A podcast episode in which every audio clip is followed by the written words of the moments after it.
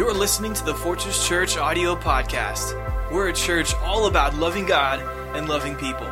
Let's listen into our lead pastor, Randy Garcia, from this past Sunday's message. So open up your Bibles and tune in.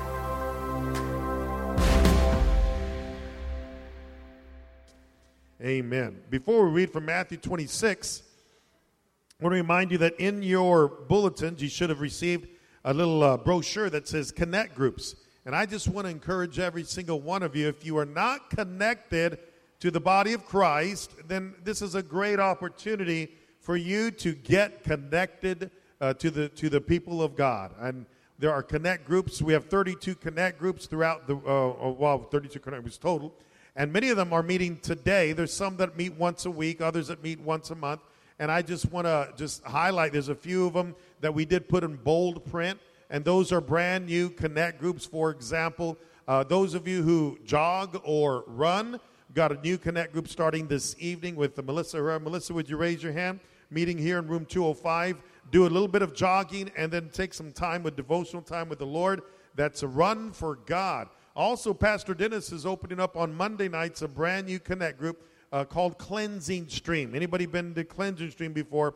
Powerful time with the Lord. So that's Mondays at 7 o'clock and there's a few more there. I just wanted to uh, want to make sure everyone is is connected to the body of Christ. Take a look at your connect group brochure, and love for you to just take uh, your connection more. Uh, we love Sunday mornings. Praise God for Sunday mornings. But how many know our relationship with God even goes beyond a Sunday morning? Amen. So today we're looking at Matthew 26. Today is Palm Sunday, and all across the world we remember the Sunday before Resurrection Sunday, like we uh, uh, are celebrating today, when we remember when uh, Jesus rode into the city of Jerusalem on a donkey and uh, the people were shouting, Hosanna, Hosanna, blessed is he who comes in the name of the Lord, as they wave palm branches. This marks the beginning of what many people call Holy Week. This week is Holy Week. Remember what Jesus has done. Remember on Thursday night, he had the Last Supper, the Lord's Supper. Friday, uh, he went to the cross. And then on Sunday, he rose from the grave. Amen. A great week of occurrences that is the foundation of what you and I believe as Christians. Well, I want to focus today on that Thursday night because on Thursday night, Jesus had the Last Supper. Sometimes it's referred to as the Lord's Supper.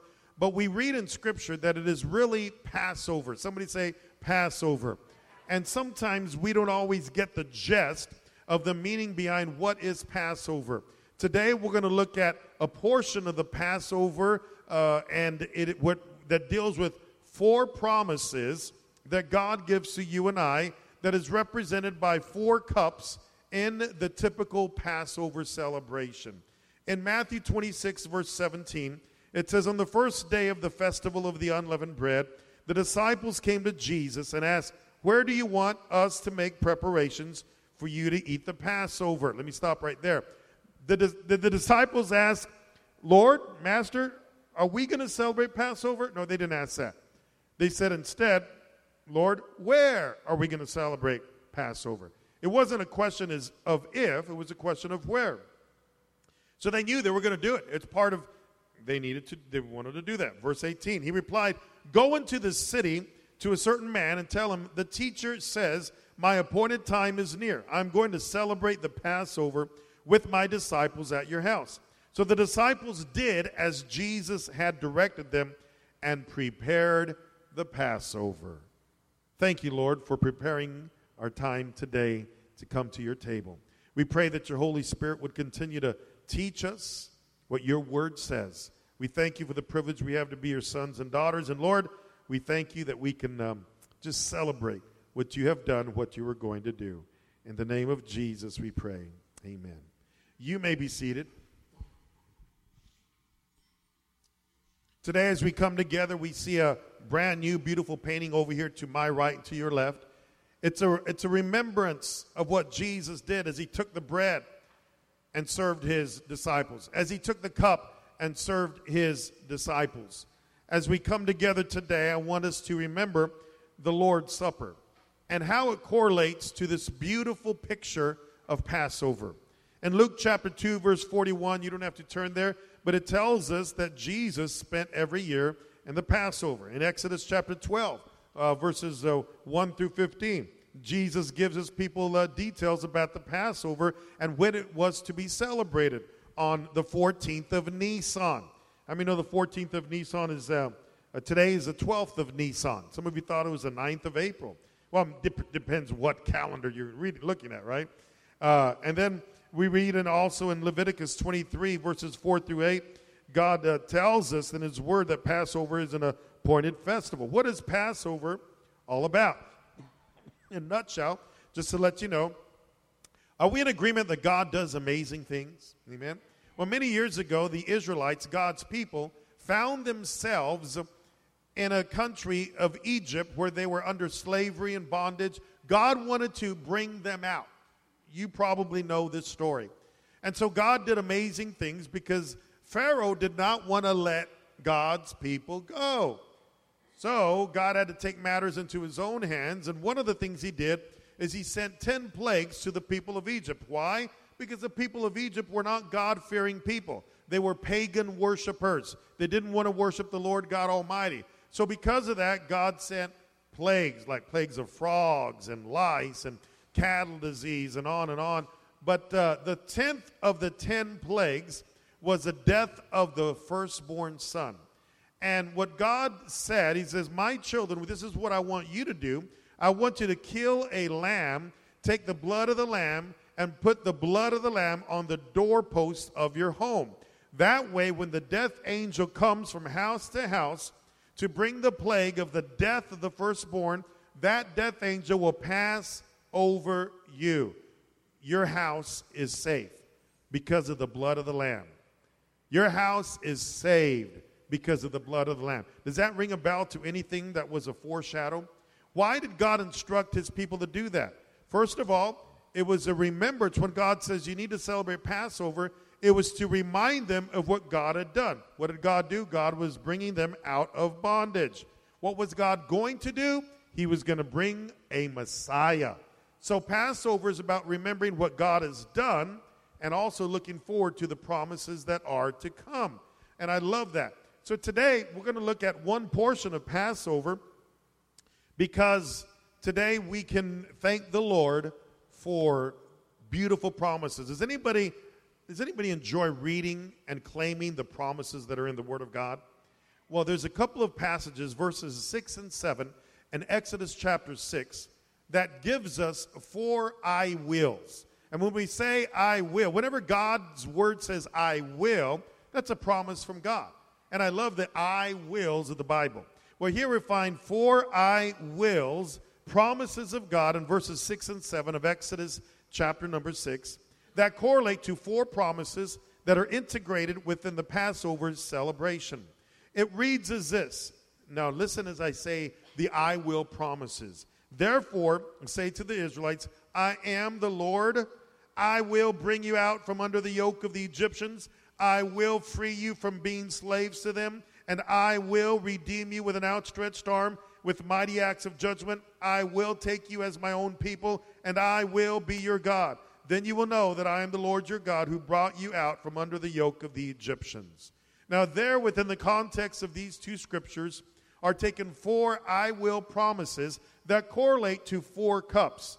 Now, when we generally come before the Lord's Supper, well, most scholars believe, as we look at the Lord's Supper, a beautiful rendering here is that is generally, most scholars believe, cup number three that Jesus broke the bread and gave the cup to the disciples. Beautiful promises of the bread and the cup. Amen. But sometimes we fail to realize the promise that is found in cup number one. Or how about cup number two? Or how about cup number four? There's so much more beyond just cup number three that we generally uh, that generally is highlighted when we read in Matthew chapter uh, 26, when we read in 1 Corinthians 11 that speaks about the Holy Communion or the Lord's Supper. So I want to I want us to understand this because there are four key promises of God that I want you to grab hold of today. So here we go. Promise number 1, which deals with cup number 1, is the cup of sanctification. Now, this is the first of the four promises. God says this I will bring you out from under the yoke of the Egyptians. Now, this is a picture of blessings. And I want you to understand this is where it all begins. It is a cup of sanctification. And with each cup comes a promise of God. Perhaps we can understand sanctification in this manner, okay? Brenda and I, we have a very nice set of chinaware at our house. And it's a whole lot more expensive than the paper plates we normally use, okay? The silver knives, the silver forks and spoons are much nicer than the plastic ware we generally use every day, okay? Now, why do we only use this expensive chinaware once or twice a year for a special occasion? Because that chinaware has been set apart for something special. Does anybody know what I'm talking about? It's set apart for something special. Well, this is what the word sanctification means set apart. Uh, and, and you know what? God, God looks at his people as being set apart because there was a whole lot of people in the country of Egypt. Not all of them were God fearing people. God wanted to take his people out of Egypt because they were set apart for his special purpose. Now, here's a great life lesson God not only needed to take the Israelites out of Egypt, but he needed to take Egypt, the Egypt, out of the Israelites. Hmm. So today, God wants you to be set apart from the people of this world. Now that you are a Christ follower, do we have any Christ followers here today? Amen. You know what? You don't use the you don't use profanity like you used to use profanity. You don't go to the places that you used to go to. You don't do the things that you used to do. You have been sanctified. God wants you to be set apart from the people who choose to live a life of sin. God wants you to drink of the cup of sanctification. And once that takes place, it's a picture of the blessings of God. Once, once God set aside his people, set apart his people, they were truly blessed. Cup number two is the promise. The promise number two is this the cup of deliverance the cup of deliverance. God says this, I will free you from being slaves to them. Now, God delivered his people out of Egypt. Can I remind you something? God has delivered you and I as well. And this cup, number two, is a picture of testimony. Testimony. You have a testimony. The testimony of the Israelites was this God pulled us out of the land of Egypt into the promised land. God's hand was with us. Can I remind you, my friend, you have a testimony. Your testimony may be different from my testimony, but we all have a testimony. God has done amazing things in our lives. Do I hear an amen to that? God has done amazing things in our life. If we would only acknowledge it, we could say, Thank you, Lord, that I have a testimony. Revelation 12 11, you're probably familiar with this. It says, We overcome the enemy by the blood of the Lamb and the word of our testimony. Do you realize how important your testimony is? Especially when it comes to defeating the enemy. And so the Israelites had a testimony, and so do you. So when we take this, this cup of deliverance, it's a promise of God that He's going to give you a testimony. Maybe today you're going through a difficult situation. Can I tell you something? You could very well be in the middle of your testimony. You could be very well in the middle of your testimony, believing, you know what, that, that your testimony is on its way. Your testimony is unfolding. Amen? And that's a great, great promise of God. Life lesson without a test, you won't have a testimony. Number three, cup number three, promise number three is the cup of redemption. And this is a picture of the cross. And uh, the Lord, or the Lord God says, I will, his third promise, I will redeem you with an outstretched arm. What does it mean to be redeemed? What is this, the significance of the cup of redemption? Well, first of all, the word Passover translated means redemption. Perhaps I can give you a little story that helps us understand this. An orphan boy was living with his grandmother when their house caught fire. The grandmother, trying to get upstairs to rescue the boy, she died in the flames. The boy's cries for help were finally answered by a man who climbed an iron drain pipe and came back down with the boy hanging tightly to his neck. Well, several weeks later, a public hearing was held to determine who would receive custody of this child. He had no parents at that time, and now his grandmother, who previously had custody, was deceased. A farmer was there, a teacher was there, the town's wealthiest citizen was there because their heart went out to this boy. And they all had some very good reasons why they should be chosen to take in this boy as their son. And as they were talking, this boy's eyes remained focused on the floor. But then a stranger walked to the front and slowly took his hands out of his pockets, and the crowd began to gasp. The boy cried out in recognition. This man who walked forward happened to be the man who had saved his life. And when he pulled out his hands, it showed that his hands had been burned when he climbed the hot pipe to save this boy's life. With a leap, the boy threw his arms around the man's neck and held on for dear life. Well, everybody else silently walked away because they knew that that boy now belonged to this man. You see, the, the Mars and the, and the, of his marred hands had settled the issue because this man had paid the price to save this boy. That kind of reminds me of what Jesus has done for us.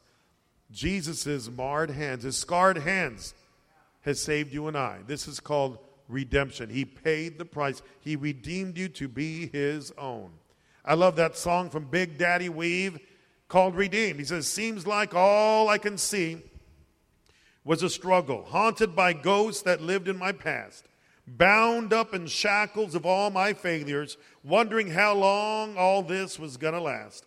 Then you took, or, then you look at this prisoner and say to me, son, stop fighting the fight that's already been won. I am redeemed. You set me free. So I'll shake off these heavy chains and wipe away every stain. I'm not who I used to be. I am redeemed. All of my life, I've been called unworthy, named by the voice of my shame and regret. But when I hear you whisper, Child, lift up your head, I remember, oh God, you're not done with me yet. Amen. I am redeemed. Hallelujah. Life lesson is this sin was nullified, sinner was justified, law was satisfied, and God was glorified. Amen. So, cup number four, promise number four, is referred to as a cup of restoration. God wants to restore. Sometimes it's referred to as a cup of praise. And it's also a picture of covenant. And this particular, uh, this particular promise from God, from Exodus 6, God says, I will take you as my people, and I will be your God. This is a picture of covenant. God has a way of restoring what he needs to restore. Well, as I was uh, looking at these beautiful paintings, some of you were here two weeks ago when artist Keely Carnahan came and had a canvas right here, and she painted this right over here. How many of you saw her do that? It was a beautiful rendering of Jesus over here two weeks ago, and uh, I asked her if I could if I could just put a dot on on the canvas before she even starts, and she said, "Yeah, go ahead." Go ahead. So uh, uh, she said, just put it in the middle. So I said, okay. So the paints were here. Some of you remember what was happening two weeks ago. Uh, I, I, stuck my uh, the brush, not my brush, her brush, stuck the brush in there, pull it up, and put a yellow dot on, on in the middle of the canvas. Okay. Now, for those of you who happen to be at the 915 worship service, I did it really good, okay? Put the dot in there, looked pretty good, okay. She came back up and made a beautiful painting, okay. But at the 1115 service, some of you may remember, I put a dot there, but there was too much paint on the brush and it started dripping. I don't know if anybody of you saw that when I was doing that. It started to drip, and I'm thinking, oh, why did I do that? I was so mad at myself, but I was speaking, so I had to keep on talking. So I did that, and I walked over here. I was stationed right about here, started teaching. A few minutes later, Keely came over here. I'm thinking, oh, I just ruined this whole thing. I just ruined it. I, I was supposed to put a dot, but it, there, there, there's, a, there's a dot, but oh, oh some drippings on there.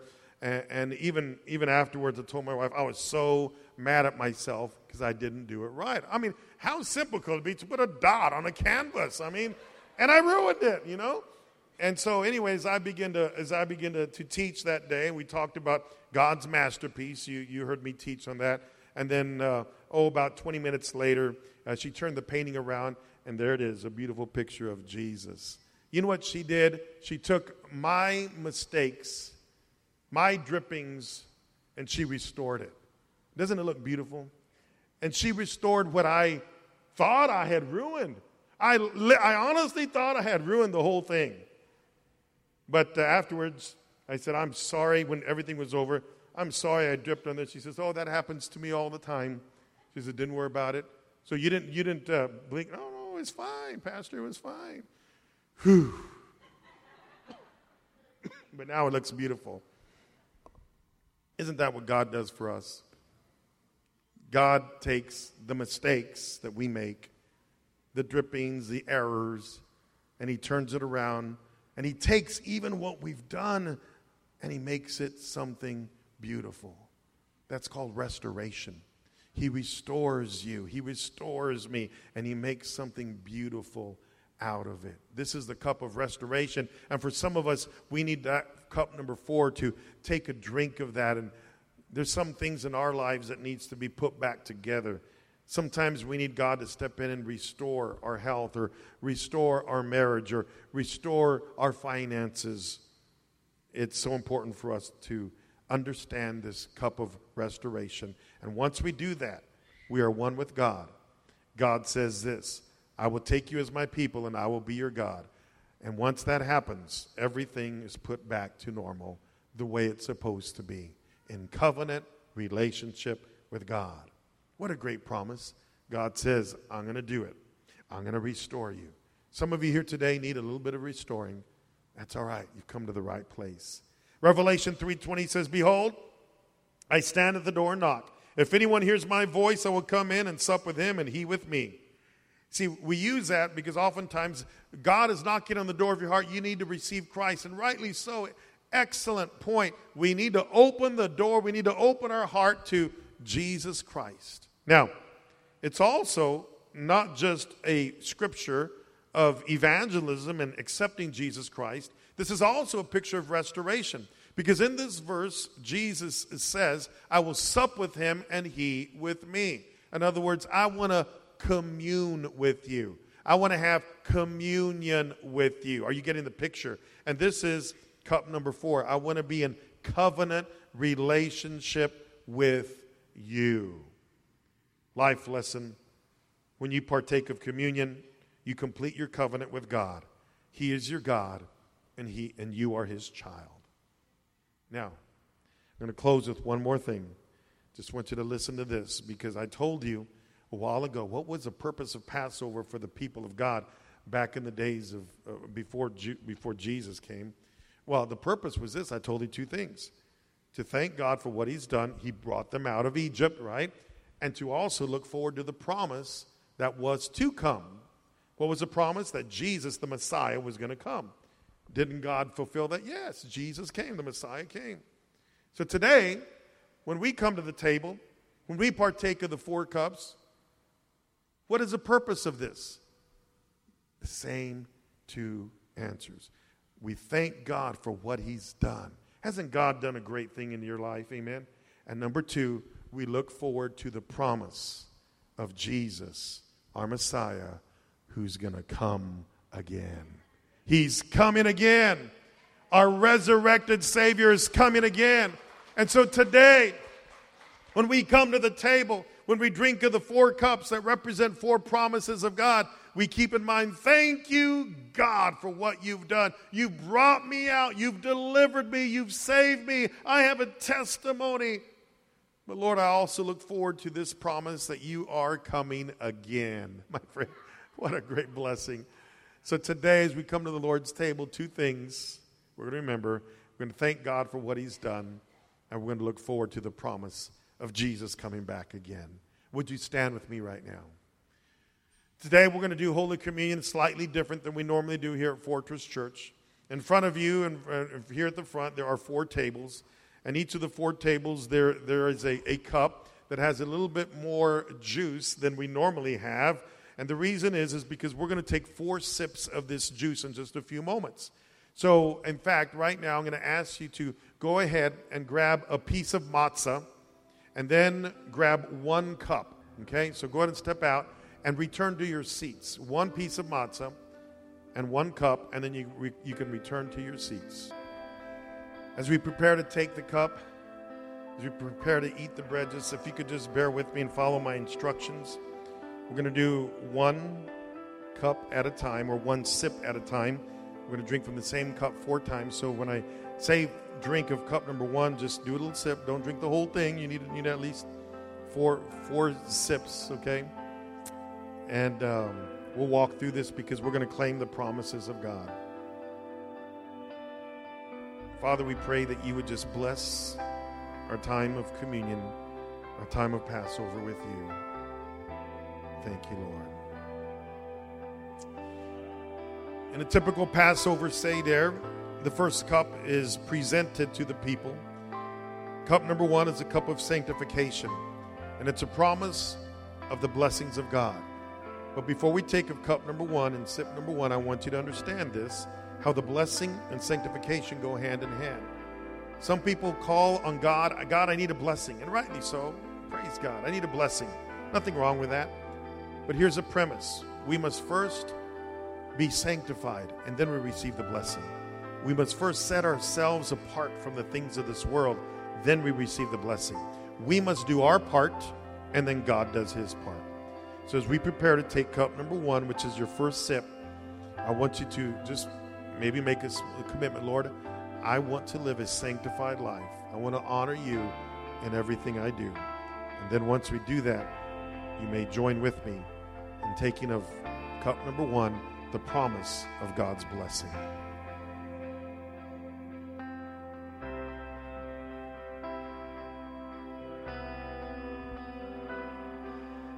Thank you, Lord, for your promise of blessing. Cup number two during the traditional Passover Seder is a cup of deliverance, and it's a promise of a testimony. In this cup, we, we say, Lord, thank you for delivering me from all the junk of my past, from my sinful life. You've delivered me from that kind of life, and you brought me into new life with you, Lord Jesus. And then at the same time, what is that promise? A promise of testimony. Because the things that you may be dealing with today, is only a foreshadow of your testimony that currently is being developed. Are you going through a difficult situation?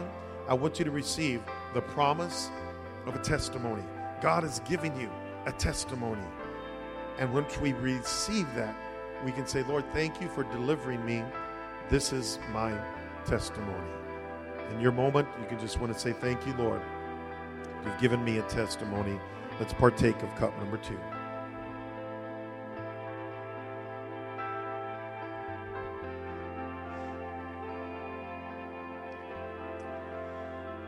between cup number two and cup number three is generally, most scholars believe, is a portion of Scripture that we highlight where Jesus takes the bread and breaks the, breaks the bread and takes the cup as we prepare for cup number three. What Jesus did that day is he pulled out the matzah, and I have a full piece of matzah here. There's three unique characteristics of the matzah. First of all, it is unleavened. It has no leaven. Okay, it's flat. Another, and you know what leaven represents is sin. And why did God instruct his people to eat unleavened bread? Because it's a symbol that we need to live our life of, with sanctification without sin. Characteristic number two that I see in this matzah is that it has stripes. Now, little did the Israelites know that Jesus, the coming Messiah, would soon bear stripes on his back for your healing and mine. Stripes reminds me of what Jesus was doing. It was a foreshadow of what Jesus was to do. The third characteristic of this matzah is that it has holes. Literally has holes. It reminds us that Jesus was pierced for our transgressions. And so, with that in mind, Jesus took the matzah and he broke it and he gave to his disciples to eat. And it in the communion, we say, His body was broken, His blood was shed. So, just for a moment, we can say, Thank you, God, for sending your Son. And Jesus, thank you for your body that was broken. As you give thanks for his body that was broken, I ask you to partake of the bread.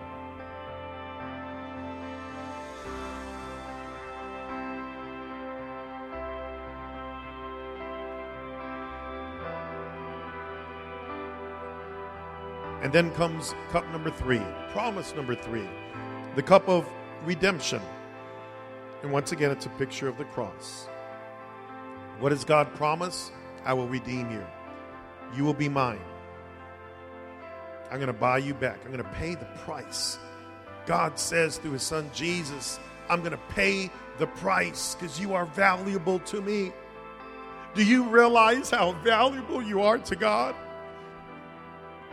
that he would go to the cross, that he would pay the price, that he would have the lashes on his back and the crown of thorns on his head, that he would have the nails on his hands and feet and the spear on his side, because he loves you. You are valuable to him. He redeemed you. He went to the cross for you. As you recognize how valuable you are to the Lord. Just say thank you, Lord, for loving me. Let's partake of cup number three.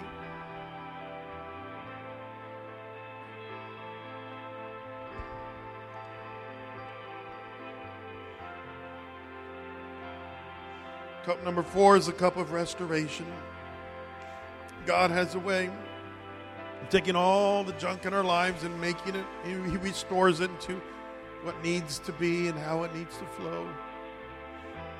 Maybe you need some sort of restoration because without restoration, you cannot be in covenant relationship with the Lord. And today, this is a picture of covenant relationship with God. Are you in covenant relationship with the Lord? That means nothing in this world means more to you than your relationship with Jesus Christ. Nothing means more to you than that. And if, if that's your statement of faith, that nothing in this world means more to me than my relationship with the Lord, then that means you're in covenant relationship with God. You are His and He is yours. As we prepare for this last cup, maybe your short word of prayer is, Lord, I enter into an eternal covenant with you because this covenant just doesn't last for you here on earth. Your covenant with God lasts for eternity. Let's partake with cup number four.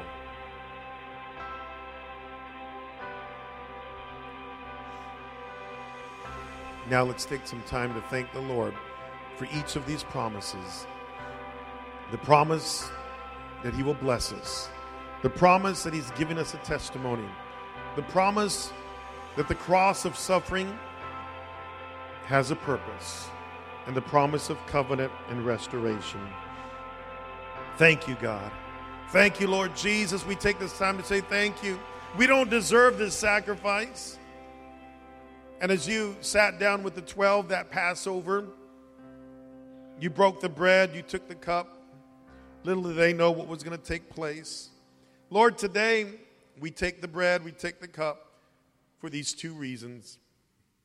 We look back and say, Thank you, Lord, for what you've done, how you've saved us, how you've healed us, how you've worked miracles in our lives. Thank you. But Lord, we also look forward to the promise that you're coming back. You're coming back, and Lord, I can't wait. The resurrected King is resurrecting in me. Thank you, Lord.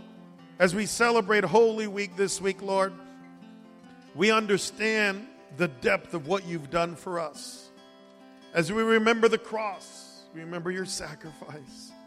Lord, we thank you that everything we believe in is centered around what took place on Resurrection Sunday.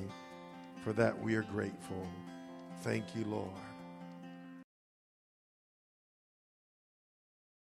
Thank you for listening to this audio podcast. Fortress Church is located in San Antonio, Texas, near Bandera and Prue Road.